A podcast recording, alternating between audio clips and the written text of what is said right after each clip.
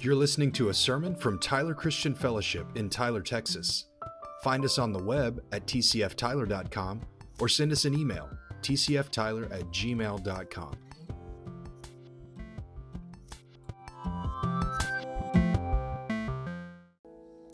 So this morning it's uh, my uh, pre- pleasure to uh, introduce uh, my brother, and uh, as Caleb said, my kids grew up calling him Uncle Bill, um, and there was a reason for that because we just our hearts got knit together. You guys have heard so many stories about how I was raised and how I was discipled, and the Friday night meeting, and you know Bill's whole you know journey and how it intersected with ours in the genius of God that He took a guy who was really broken and backslidden and you know running from God 180 degrees as hard as he possibly could, and ran into us and kind of picked us up along the way. And when he said, "I'm going back to church," um, Becky's brother said, "I'm going with you," and we're just like, "Hey." Let's do that. so, and uh, and he's had so much of an influence on me, and he's had uh, such a difficult time the last couple of years, and I just really appreciate um, the opportunity to get to see him personally and um, spend some quality time with him because I know that there's some things that you just never really fully um, heal from. You learn how to go on, but you never say that. And the loss of your precious wife um, is one of those. Amen. Amen. Thank you, Brother Joe. So just pray that he has the liberty of the Lord to speak the word of the Lord. As I've always benefited so much from hearing Brother Bill preach. Um, so I'm glad you guys get to hear that this morning too. So let's give him a good welcome as he comes.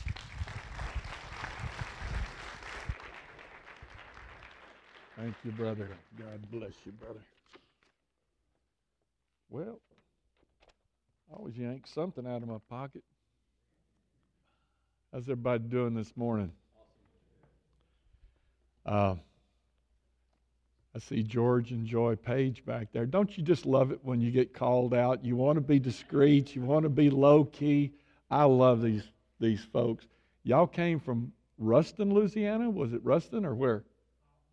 Halt, Haughton, Louisiana, and uh, they were in our church back in the uh, Corsicana days with Johnny and Penny and a whole bunch of others, and so we had some good times. And I love it that friendships are, are truly golden, you know. I'm always looking to make new friendships, but but the old friendships are tried and tested, and you can draw a lot of life and encouragement from them. My pastor, Brother James Walker's here, and I just call her mom. Uh, that's Sister Ann to a lot of people, but she's mom to me. But uh, uh, first time I came in, uh, TCF, they were meeting, just a small group meeting uh, over at Bell's Baptist Church. And Joanne and I, my wife, were looking for a, a church. We just moved back from uh, Tucson, Arizona. And the first time I walked in, I knew I was home. And that was the truth. And so, so many rich things have happened here. I'm so appreciative of the, the talent that's in this church, too. I mean, there's always been just a lot of talent in this, this church as far as just worship and, and the spirit of worship and praise and that sort of thing. So, God's done some wonderful things. This is this is a challenge for me too because I feel like I have a, a prophetic type of word, and uh, these are these are days and times we really need to hear what the Spirit of the Lord is saying to the churches. This is no time to be fooling around, is it? So I've been working on a book, and I'll probably, uh, you know, on my tombstone it'll probably say he was working on a book. but uh, I think for about four years, uh, called Spiritual Warfare Without the Hype. How many of you know that there's a lot of hype today? We don't need more hype. You know why, you know why people use hype? Because they don't have glory. You have to fill in for what you don't have. Glory is costly. Hype, it just takes a lot of effort, and people don't mind doing that. But it's it's man's version of the glory of God, trying to seek for that. And of course, the best thing we can produce out of hype is a golden calf. If God cared so much for His glory, we'll pray in a minute. These are just opening thoughts. But if God cared so much for His glory, which is embodied in His dear Son Jesus, and He cared so much for His glory, even in the Old Testament, He told Moses, Moses, be sure that you build this tabernacle exactly like I showed you on the mount. And then as you read through the final chapters of Exodus, you see, and Moses did according to all that the Lord said. And Moses did according to all that the Lord said. That phrase is repeated time and time again, and it involved the entire nation of Israel the artisans, the women, the men that were just giving their gifts, and, and everyone was on the same page. And it says, and then Moses looked over the work, and he had done all that the Lord had commanded him to do. And then it says, and then the glory of the Lord filled the tabernacle so powerfully they couldn't even enter in. Now, that's an Old Testament Pentecostal service. Okay? But now the Bible says that to him be glory in the church, in the church, singular, throughout all generations, world without end. God is zealous for his glory. The enemy wants to move us away from glory because you know what happens if we don't have glory? We can't change. We can try to reform, but we can't transform. And what changes us, what can change what seems to be monumental issues in your life and in my life in a moment, is the glory of God. When people encounter the glory of God, big things are reduced to insignificance and the thing that matters most is the glory of Jesus Christ, the glory bearer himself. How many of you believe the Lord wants his glory back in the church?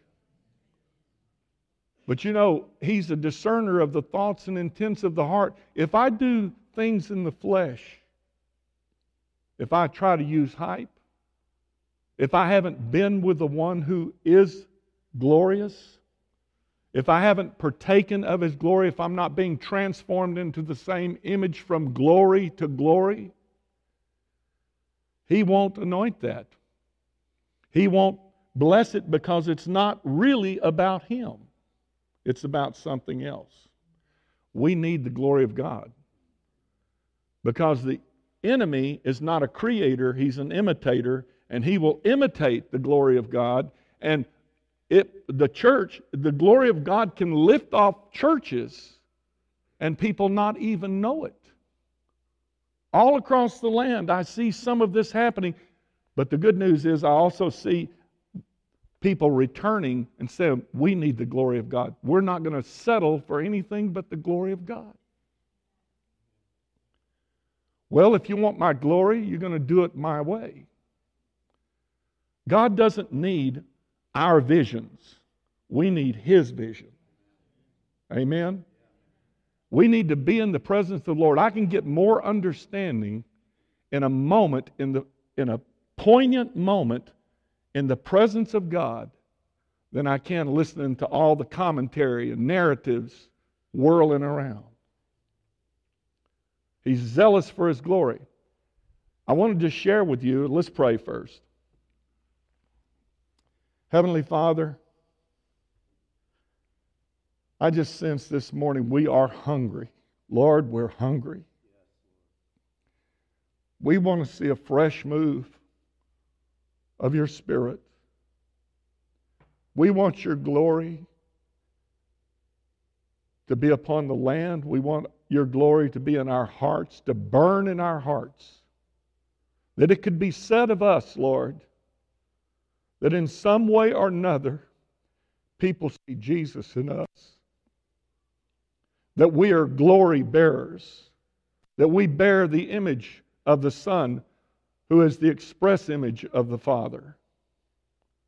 And so we ask you this morning, Lord, as we get into this word on spiritual warfare, that you would lead us and guide us, and it would truly be for your glory, and that our hearts would burn as we hear not the words of a, a very flawed man, but we would hear the voice of the Holy Spirit stirring our hearts, calling us deeper into sonship calling us deeper into sonship as sons and daughters of the Most High God. And we give you praise for it, Father. Be glorified. In Jesus' name, amen. Thank you, Lord.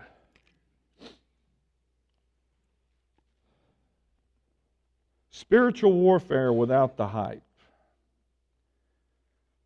I was inter- being introduced one time at a church, and the worship had been good, it had been wonderful, and the people were in unison. And then the pastor said something about what he was going to do to the devil as he's introducing me. And I could just sense the grieving of the Holy Spirit. Because we were thinking that we could make light of the prince of the power of the air and the spiritual wickedness in high places. You know, Jude wrote about that. He says, even Moses, when he was uh, contending, or Michael, the archangel, when he was contending over the body of Moses, did not bring a railing accusation against the devil. But he said, The Lord rebuke you. Listen, our cliches, our hype will not suffice. Christians are called into three main functions in the Christian life worship, work, and warfare. Just remember that worship, work, and warfare. And you don't get to choose. Some people say, I don't like conflict as though the rest of us do. I don't like conflict either, but conflict seems to like me. Conflict came after Jesus. In fact, he makes it very clear that you can't be uninvolved in spiritual warfare. He said, The kingdom of heaven suffers violence from the days of John the Baptist until now. The kingdom of heaven suffers violence, and the violent take it by force. I think that's Matthew 11 28, right in there somewhere. Or no, 11 12, I'm sorry. Okay, so we know we're in this spiritual battle. And the first thing we need to understand is that we can't fight this battle in the flesh. We can only fight it in the spirit, and yet it's already won. We're fighting a battle, we're fighting a war that already has a settled outcome. Isn't that wonderful? Jesus is not in a titanic struggle with the devil. He's not going, Well, I don't know what to do uh, you know, this is getting crazy down there. I'm, I'm kind of getting out of control here. No, it's all playing together according to his, eternal plan. The only reason he's waiting for his glorious return is because of the souls of men. He's not willing that any should perish, it's a serious thing to enter into eternity without Christ. And the Lord knows this, that it's a permanent thing, it's an eternal thing. And He says, I don't want anybody to perish. So I'm, I'm withholding my wrath as long as possible before I unleash it because I want people to come to terms of peace with me through the blood of my son's cross. So we're on a mission in this. Listen, our focus in spiritual warfare is not just self preservation, it's the souls of men. That's what the war is really about. It's not even about getting the right government in. As much as I believe that we need to be salt and light socially, politically, and every other way, is an extension of our Christian faith, not a substitute for it. But because it is an extension, because there are people involved, we need the witness of Christ, we need the salt and light, we need the righteousness being released in the land. But the battle, as far as we're concerned, is over the souls of men. Now, if the enemy, so, so his strategy is basically this keep what I have in darkness and blindness, keep them within the, the walls of the gates of hell. And as far as the church is concerned, to do all I can to harass the church, to harass believers, to keep you from becoming and taking on the image of his son and being a glory bearer and bearing his testimony in the earth. It's really not about us, is it? It's not even about our comfort. So there's a lot of changes that are coming. The Bible says everything that can be shaken will be shaken. Turn with me real quickly to Revelation chapter 6. I want to read something to you, and I'm not trying to get into deep eschatological discussions this morning. I simply want to put something in perspective. Revelation chapter 6, verse 3 says, When he opened the second seal, I heard the second living creature saying, Come and see. Another horse, fiery red, went out, and it was granted to him, to the one who sat on it, to take peace from the earth. Think about that. To take peace from the earth. Why? That people should kill one another, and there was given him a great sword, which meant that there's going to be a lot of influence with this, this one that can take peace from the earth. How many of you believe that, the, that America is a less peaceful place to live in than it was even 20 years ago or 10 years ago? The world is a cauldron, it is a boiling pot. And everybody wants peace. The drug addict wants peace. The religious, religious person, they want peace. The person who is an alcoholic, they want peace. But they can't have peace. Because Jesus said, I didn't come to bring peace, I came to bring a sword. What was that division over? What was the sword about? It's a sword between those who would know him and follow him and those large numbers of people who would never know him and reject him. That's what the war is about. But peace. How many times did the Lord have to calm his people down just to be able to communicate anything? They were in a full blown panic. These mighty disciples, you know. I've been one of those mighty disciples. And I, I can really seem pretty much together until I'm in a storm. As Brother Joe said, you know, uh, my wife passed away uh, last January. January the 7th. She was diagnosed uh, with pancreatic cancer in 2017. And I never will forget when she first heard, You don't have gallstones, you have pancreatic cancer, and that tumor's at the head of that pancreas in the worst place, and it is malignant. And she looks at the doctor and she says, I'm not surprised and I'm not worried. And I'm going, I am. I'm thrown off. And I, you know, see, when you have the absence of peace, people hurt one another. When you, without peace, you make irrational decisions. Without peace, you run when you shouldn't run. Without peace, you pull back when you should go forward. Without peace, you lose the clarity of the Holy Spirit. Jesus never got rattled. Never.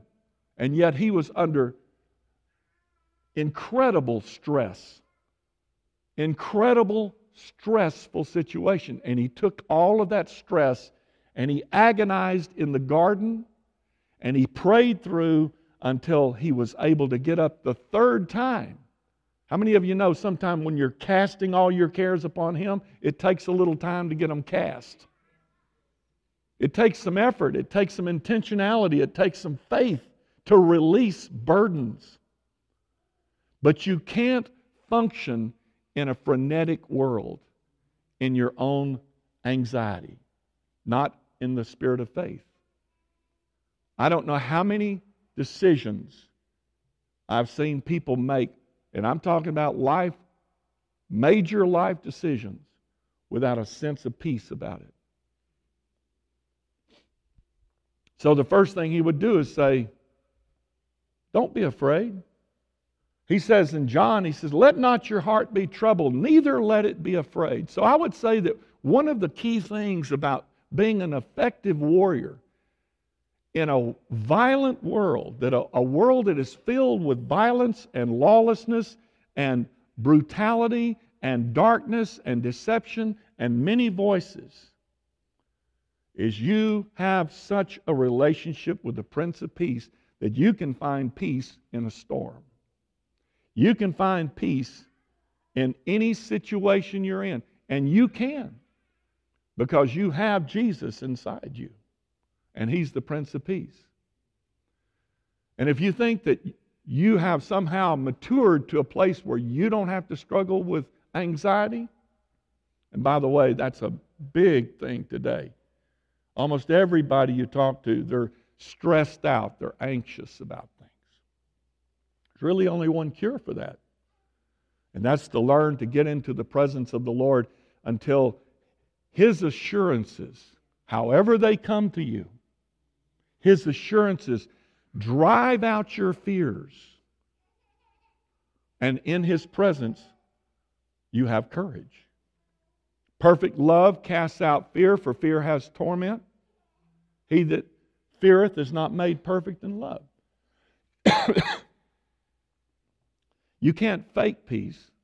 You can't fake the fruits of the Spirit. That comes out of that connection with the Lord. He even told Paul, the great Paul the Apostle, he said, Paul, fear not. I have many people in this city. And Paul, don't be afraid because you're going to appear before Caesar. You're not going to die on this ship. I've still got plans for you. You're going to bear my name before Caesar. So don't, don't fret. And then as, as Paul the Apostle received peace, he was able to share peace. How many of you are in family conflicts right now where the person you're trying to minister to has no peace and their mind is whirling? And you know what? we learn to adjust to that level of stress. We just call it normal. That's our new normal. I have a friend in Corsicana, uh, not Corsicana, but Temple. I was pastoring a church in Temple, and he had on his refrigerator door, I was in the rat race, and the rats won. his name was Mitch Caliendo. He said, I was so stressed when I first came to Christ that every time I shut my eyes, he said all kinds of demonic stuff were coming at me, making me afraid to pray. The enemy knows he wants to get you running like rabbits. He wants, he wants to wear us out. In fact, we'll look at that in just a minute. But this spiritual conflict, I want you to understand Every soul, every person, And everything that happens in this world is, refle- is a reflection of the spiritual battle we're in.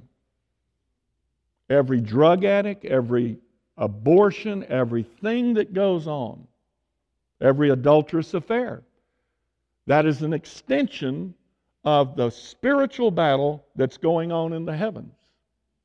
And the only people who can effectively work righteousness in the midst of all that and keep their head in the midst of all that are those Christians, those believers who are learning to stay committed to the Lord of hosts because He's the one with the answers. He's the one that gives us the supernatural peace. And that's what will make us distinctive. How many of you know that the church has never been effective with sameness with the world? If you want to try to win the world like being like the world, you will just simply become worldly. If you want to affect the world, if you want to be salt and light in the world, just be like Jesus. Because he'll never be popular, but he'll always be a Savior. He'll never be popular, but he'll always be the one that can literally take the most wretched life and make it a beautiful thing. He's the only one who can turn sinners into saints. That's Jesus. And that's what the world's looking for. They're not looking for more narratives, they're not looking for more commentaries, they're not looking for hype. When they come to the church, when they come to the house of God, they should come in and see the pillar and ground of the truth. And the thing that is most attractive to them will be the glory of God. That here are people who just love Jesus. They just they want to exalt Jesus. There's no superstars in the kingdom but Jesus. That'll feed your soul.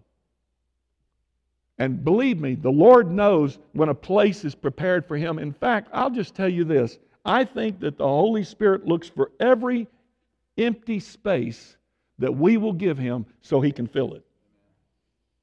If we'll give him a little empty space, he'll take what he can get. Even in your own personal life, he does that, does he not? But how much more does he want to do? How many of you think we pretty much exhausted the glory of God? That the church is pretty much, you know, we need to move on to something else. This might get boring. No. Beloved, we haven't seen anything yet. And when we get into eternity, we're not going to be bored there either. As Ravi Zacharias said, God is the only perpetual novelty. How do you exhaust the inexhaustible? How do you exhaust the infinite? How, no wonder every time that uh, something happened in the heavenlies, the four and twenty elders fall down again and they're throwing their crowns again and they're going all over again.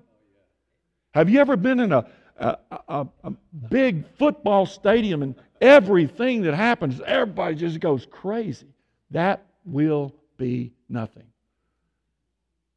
You take the best, most electric experience you've ever had in your life and multiply that through eternity, and that's what we're getting into. My wife's there right now in spirit. It's like somebody said, You're not going to scare me with heaven. I'm looking forward to it. I know you are too.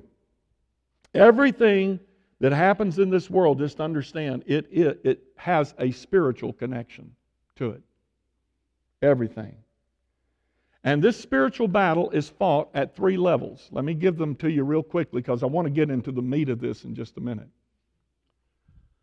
It's fought at three levels. You can't fight it at two levels or one level, it's all three levels and their interface. Level number one of spiritual warfare is your flesh. If you can't, if you can't overcome the flesh by the Spirit, because you can't overcome the flesh by gritting your teeth. I know because I was the president of the White Knuckle Club.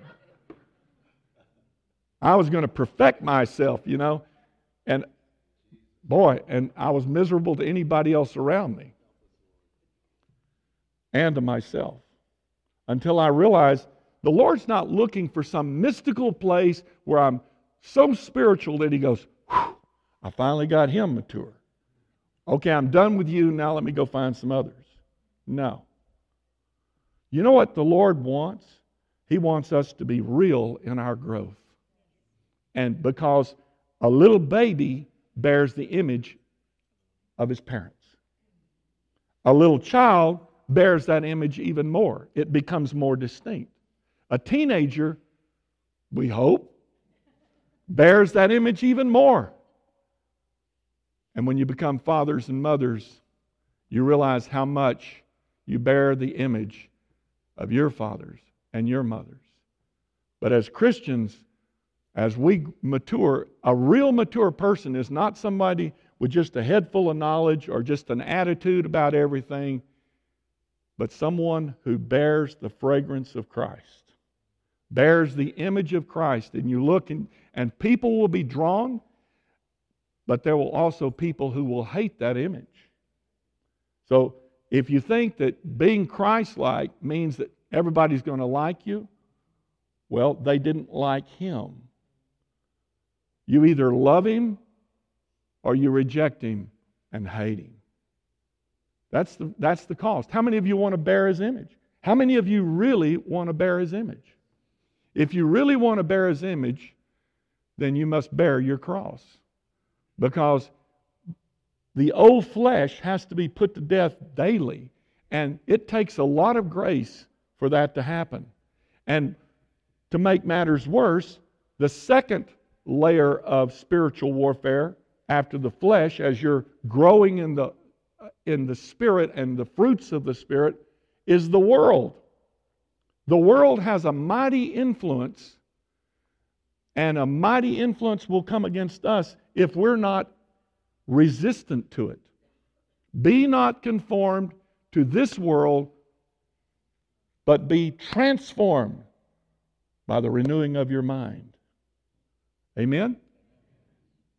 Don't let anyone take you captive through philosophy or worldly deceit or the wisdom of men. That's why we have to be careful, even with our commentaries today. They're all flawed. This is not. This is the Word of God. So always use this as your plumb line. But the world is going to constantly say, conform, conform, conform. Don't be too radical. Don't be, don't be too much like Jesus because if you do, you're going to stand out. And if you're going to stand out, you're going to get in trouble. Now, you can get along with us, and we don't mind you, you know, talking a little bit in your privacy of your home about Jesus. But don't take it out in the streets. Don't take it into the highways and byways. Don't take it into government. Don't take it into education. Don't take it into the music field and the arts. Don't take it into science. And the Lord says, Go into all the world and make disciples he says, You're the light of the world. Don't put your light under a basket. You're the salt of the earth, but if the salt has lost its savor, how can it be salty? It's good for nothing except to be thrown out and trampled under the foot of men. And that's exactly what the world will do to the remnant church if we do not retain our saltiness. What makes us different is the distinctiveness of Christ in us. We're not going to think like the world, we're not going to act like the world. And the division is going to be so great that the Bible says that even in our own families, that sword can come. Do you love anyone or anything more than Jesus? Now, don't answer that too quickly. My heart is to love Jesus more than anything or anyone. That's called first love. Because it's so easy to trade off first love for activity. That's what happened to the church at Ephesus. You have left your first love. You try those who say they're apostles and are not. You do good works. You do all of these things. I mean, if I when I look at the the grade on the church at Ephesus, I go, man, that's a pretty good church. And he says, but I have this against you. You have left your first love. Who is your first love? Is it Jesus? It should be. Because if it's not, you don't have the right first love. When I got saved, I mean, really saved, I didn't know anything about denominations and ministry and anything. I just knew that someone so great and so powerful had captured my soul. And I wanted to follow him. And it didn't matter if it was fun, it didn't matter if it was about me or anything else. And I wanted to tell everybody about this Savior called Jesus. But as I grew older, I, I got more into the ministry and I got into this and I got into that and I, I, I got married and we had children and I got busy and I did a lot of good things and I spent less and less time with my first love and more and more time doing things for Him. Until the Lord said, You're putting things ahead of me. See, good things are just as deadly as bad things. The tree of the knowledge of good and evil, both sides of that tree produce death. What keeps you fresh, what keeps what will keep your head centered in this crazy world will just say, Lord, I'm going to get to know you. That's the way love grows, isn't it? You know, when my wife and I got married, we loved each other. We were married 44 years. But I tell you what, it got better and better and better and better. Not because we wrote a book about each other and studied it occasionally, but because we kept coming together and we talked about everything, we worked through everything, we were committed together, we spent time together, we just got life from each other by just being together. That's the way you get it from Jesus. You don't always have to go in and, and you know, share your wisdom with him. You can just go in and just say, Lord, I love you. I want to know you. Lord, I'm really struggling in this area. I'm starting to get real worried. I'm trying to keep pace with the world. Now, let me just very quickly uh, read this. Turn over very quickly to, we're going to look at two verses in Daniel. Go to Daniel chapter 7. I want you to see this. Daniel 7. Are y'all still with me? Okay, praise the Lord. Thank you, Lord. Daniel 7.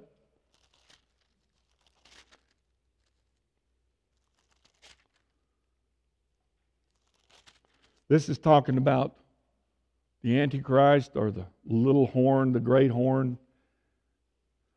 And he says in verse 25, this whole chapter is great, but he says, He shall speak pompous words against the Most High. Boy, I've sure heard some of that where I live in Spokane, Washington, with the drag queen story hour. He shall speak pompous words against the Most High, shall persecute the saints of the Most High.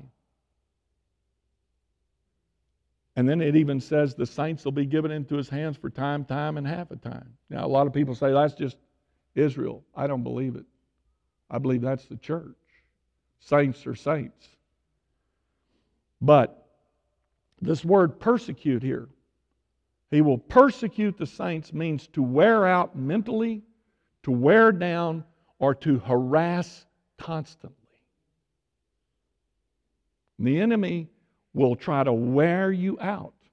He'll get you going on some treadmill, or he'll get you under accusation He'll get you going against your brothers and sisters and them against you and anything he can do because he knows that unless the church is unified in Christ and flowing out of the life and glory of Jesus, it's ineffectual. It won't do damage to the gates of hell.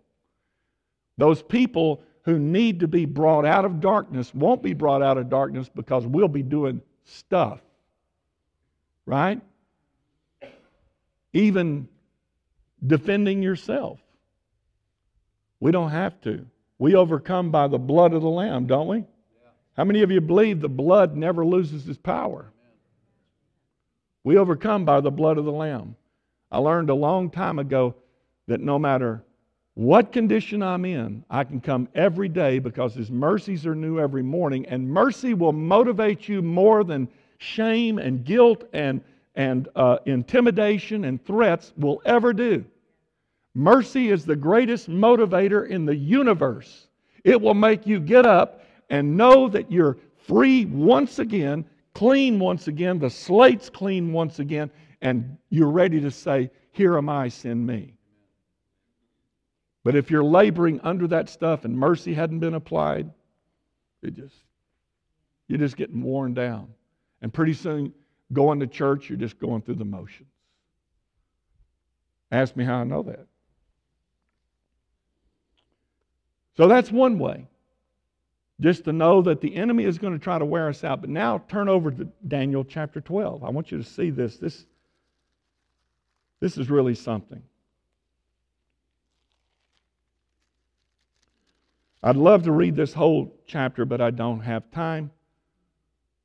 But he says to Daniel, he's giving him this wonderful revelation of the end time of the resurrection itself. So Daniel, with his prophetic vision, was so keen that he saw to the end of time. That's pretty pretty far-sighted person, able to see. But this is what he says. Verse 4. But you, Daniel, shut up the words and seal the book until the time of the end. Many shall run to and fro, meaning that frenetic without peace thing, and knowledge shall increase. Now think about that. Many shall run to and fro. You know, I came to Tyler. I was born and raised in Tyler. I remember when Loop 323 was a two lane highway and there were forest coming out to it. And now I came back and I'm going, I don't even know where I am. I actually got lost in Tyler. I'm serious. They were, uh, Jonathan was leading me back uh, on Grand Boulevard or someplace. What's that called? Grand? Grande. Okay. Well, whatever it was, I didn't recognize anything. Coming in South Broadway, I didn't recognize anything until I got to the loop and I said, okay, there's the mall, the old mall. I mean, what's going on here? I mean, do y'all just build 24 hours a day here or what? But you see, what happens though is if you're not careful, just like they did with Jesus, the world was always trying to get Jesus to go where they wanted him to go. They even wanted to come and take him by force to make him their king because they want those easy fixes, you know. And Jesus refused. Jesus moved at the pace of his Father. He said, I always do those things that I see my Father do. I don't do anything I don't see my Father do. So when the world says you got to hurry, you got to rush, you got to you got to pedal faster, join the rat race and try to win you can say, I'm not responsible for that. I'm responsible to walk with God. Well, you don't have time. Don't you know how important you are? I mean, you've got this big business, and, and I don't have time to pray, Brother Bill. Why? Well, because of this. Well, then get rid of it. What's more important? Your life in God or the rat race. Because if you do that other, it's going to lead you to death. It's going to wear you out, and you're not going to be able to keep up. And not only that, let me just show you how this rat race is speeding up. How many of you have felt like you've ever been in the rat race? I want to make sure that you identify what I'm saying. Yeah. I mean, where you, women today, especially single women with children, I don't even know how they do it. I really and truly don't know how they do it. Worn out. Absolutely worn out. Knowledge, so, so you've got this running to and fro, meaning this mindless running. They're not really running with a plan. See, if I'm going to run, I want it to be out of vision. I want it to be out of something where the Lord says, now you can run. Like Elijah, he ran at a certain time, but he did a whole lot of waiting before it was time to run. But a lot of people, they think it's normal for them to try to live at the fastest pace the world can set, and it's not. We're not even designed for that. It's causing all kinds of physical problems. Isn't that true, Penny? I mean, doesn't a lot of stress cause a lot of sickness and a lot of problems, right? Mental problems everything else. It says, and knowledge shall increase. Listen to this. Buckminster Fuller, he's the guy that created the knowledge doubling curve. And he began to study this, and he said until 1900, knowledge doubled about every 100 years. In 1945, at the end of World War II, knowledge doubled every 25 years. Today, with nanotechnology, that's the manip- manipulation of molecules and atoms, which I know nothing about. Nanotechnology doubles about every two years. Clinical knowledge doubles every 18 months. And general human knowledge doubles every 12 months. But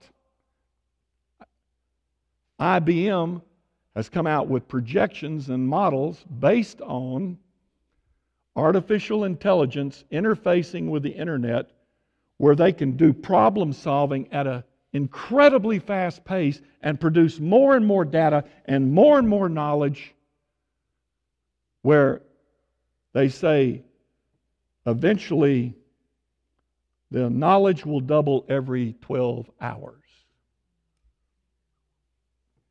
So the folks that lived in 1900 they wouldn't be able to keep up with you.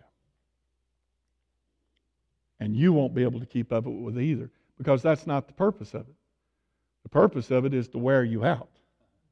The purpose of it is to get you so stressed out and, and all this stuff that you can't even sit down for a minute. The purpose of it is to make us all Marthas instead of Marys. You know, Martha loved Jesus. She really did. But she was making sandwiches or whatever she was preparing lunch while Jesus was in the living room. Can you imagine not being at the Bible or the, the, the session where Jesus is teaching? I'm going to be in that session.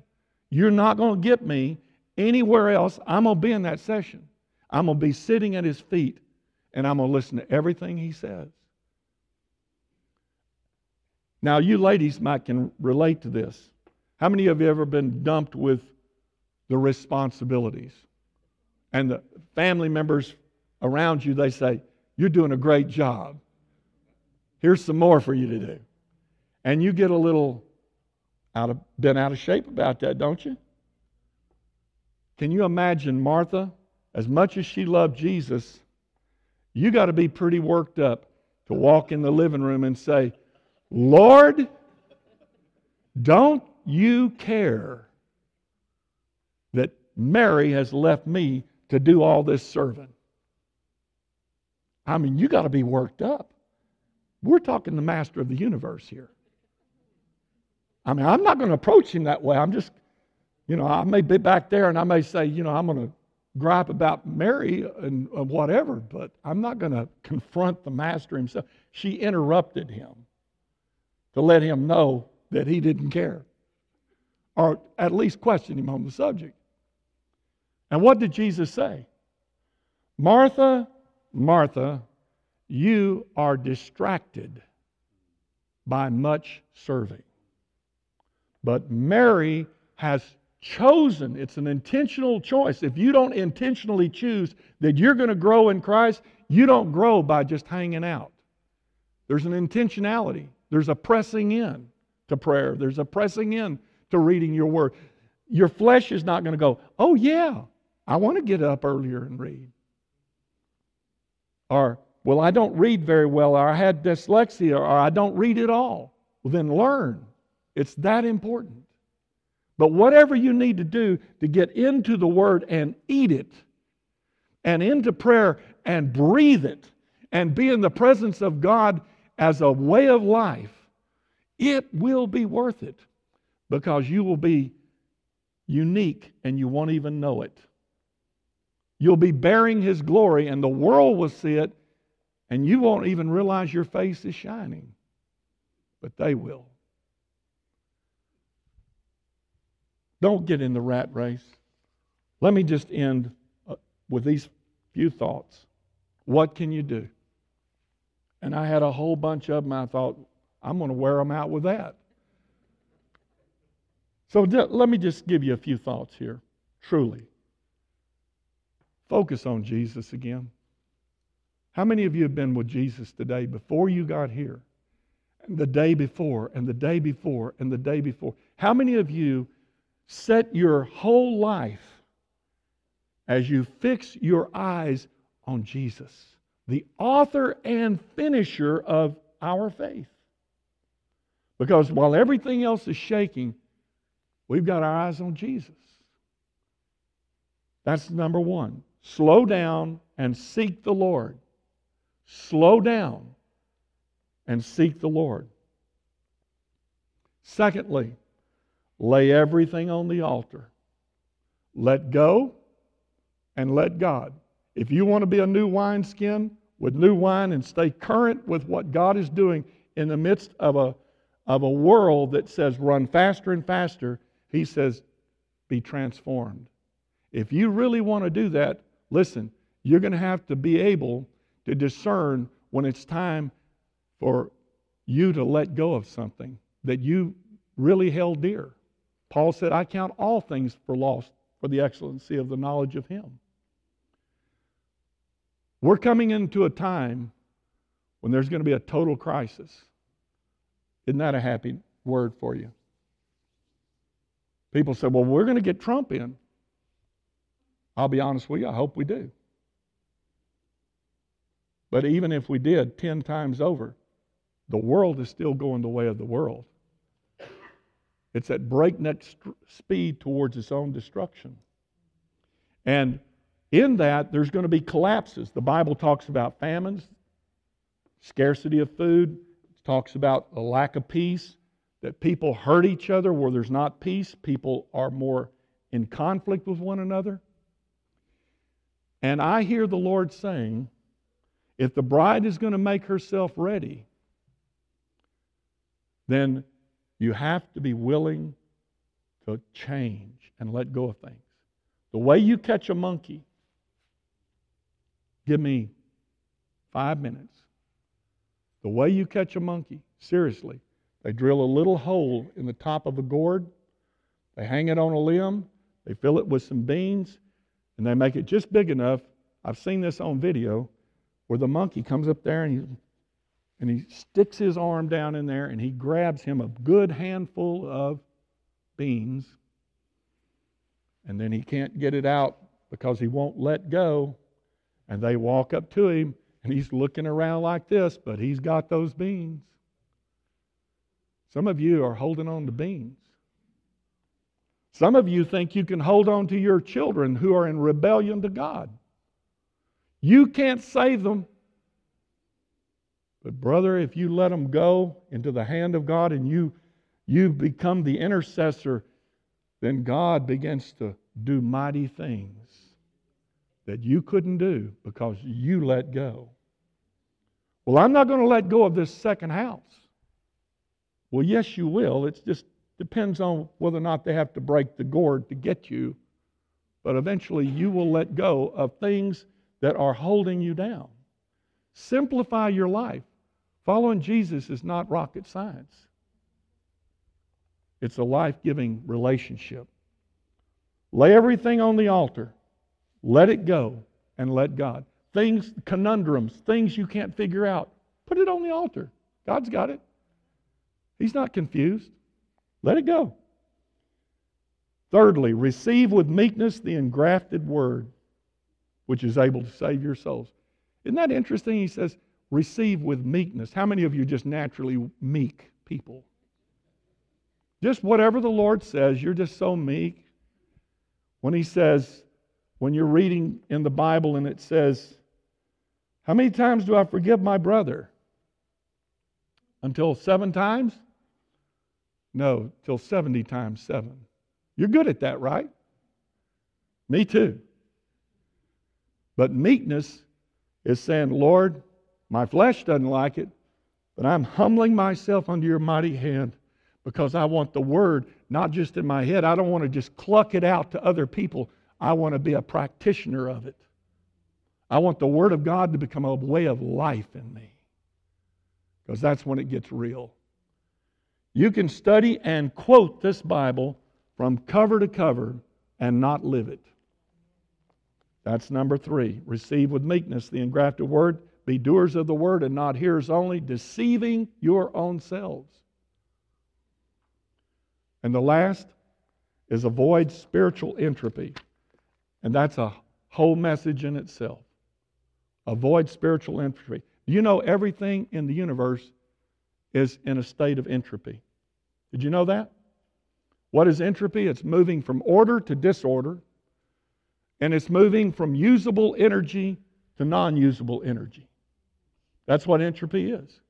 If you don't really know what entropy is, just go clean your room up and walk away and see if it stays that way. See if it gets better. It won't. Because you have to intentionally work against entropy all the time. Even in your own life, your life will go into chaos and disorder if you don't keep coming back to the one who is outside the system who brings new order in. And I want to say this last thing in regards to entropy. The way you combat and reverse entropy is through the authority of Christ and the power of Christ, not just the power of Christ. A lot of people want the power of God. Give us the power of God, Lord, in the church again. We want power, man. I want to see healings. He says, I want to see order. Because I don't release my power and my glory to make a circus of it.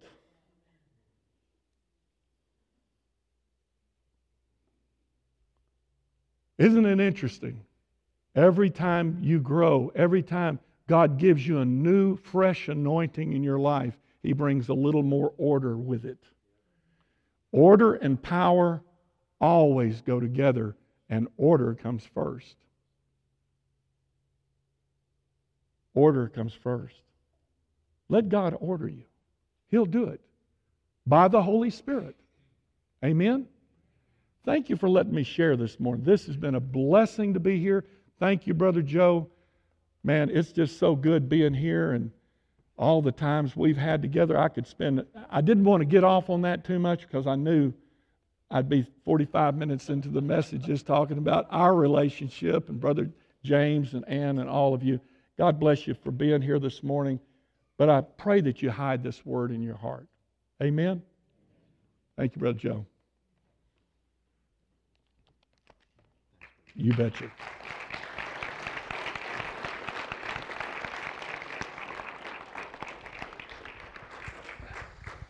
Let's just take a minute and respond to the word this morning. Thank you, Lord. Hallelujah.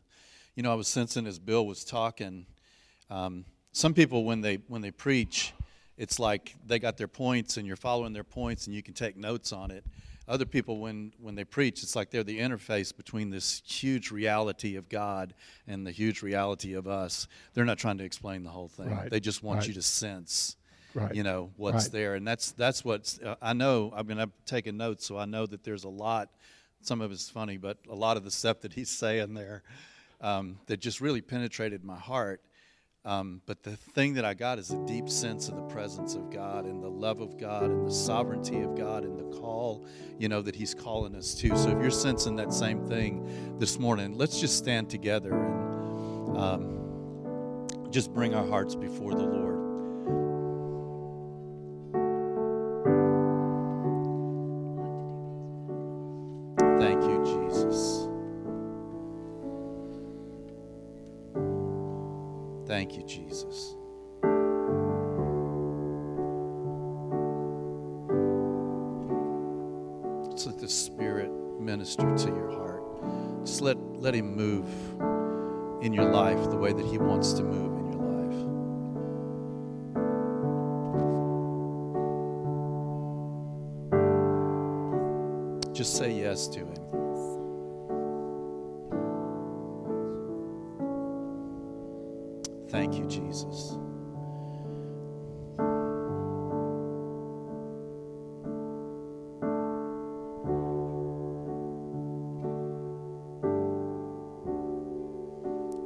reach out your hand to somebody that's next to you and just begin to pray. Just pray for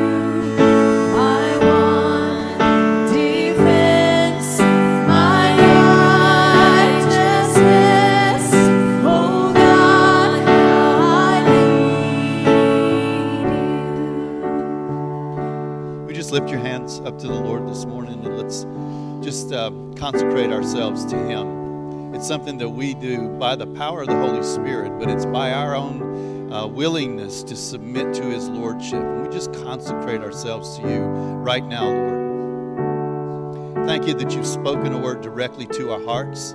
Thank you that you haven't taken the edge off of it this morning, Lord, but that you've you've spoken through uh, your your prophet, Lord, your uh, minister, um, who's given us the whole mind of Christ that He has as He knows it. Um, thank you that it penetrates, Lord, and it divides us, Lord, in, in our between our soul and our spirit, Lord. And we so desire, Lord, to walk in the power of the Spirit, Lord. And we so desire, Lord Jesus, to respond to that upward call um, today, Lord Jesus. So we consecrate ourselves, Lord. And we say that our heart, Lord, is your safe space. It's where you won't be questioned, it's where you won't be judged, Lord, but that you will be loved and you will be obeyed, Lord. You want us to, you, you love us unconditionally, Lord. We want to love you with that same quality of love, Lord. You care for us unconditionally. We want to follow you with that same quality, Lord, of being unconditional. As we go forth from this place, Lord, we believe that you're going to complete the work that you started here, Lord. Whether it's giving wisdom or direction or healing, Lord, that you're going to complete what you have started here. And we're going to rejoice in that, Lord.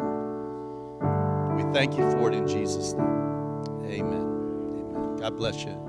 You're dismissed. So teach my soul to rise.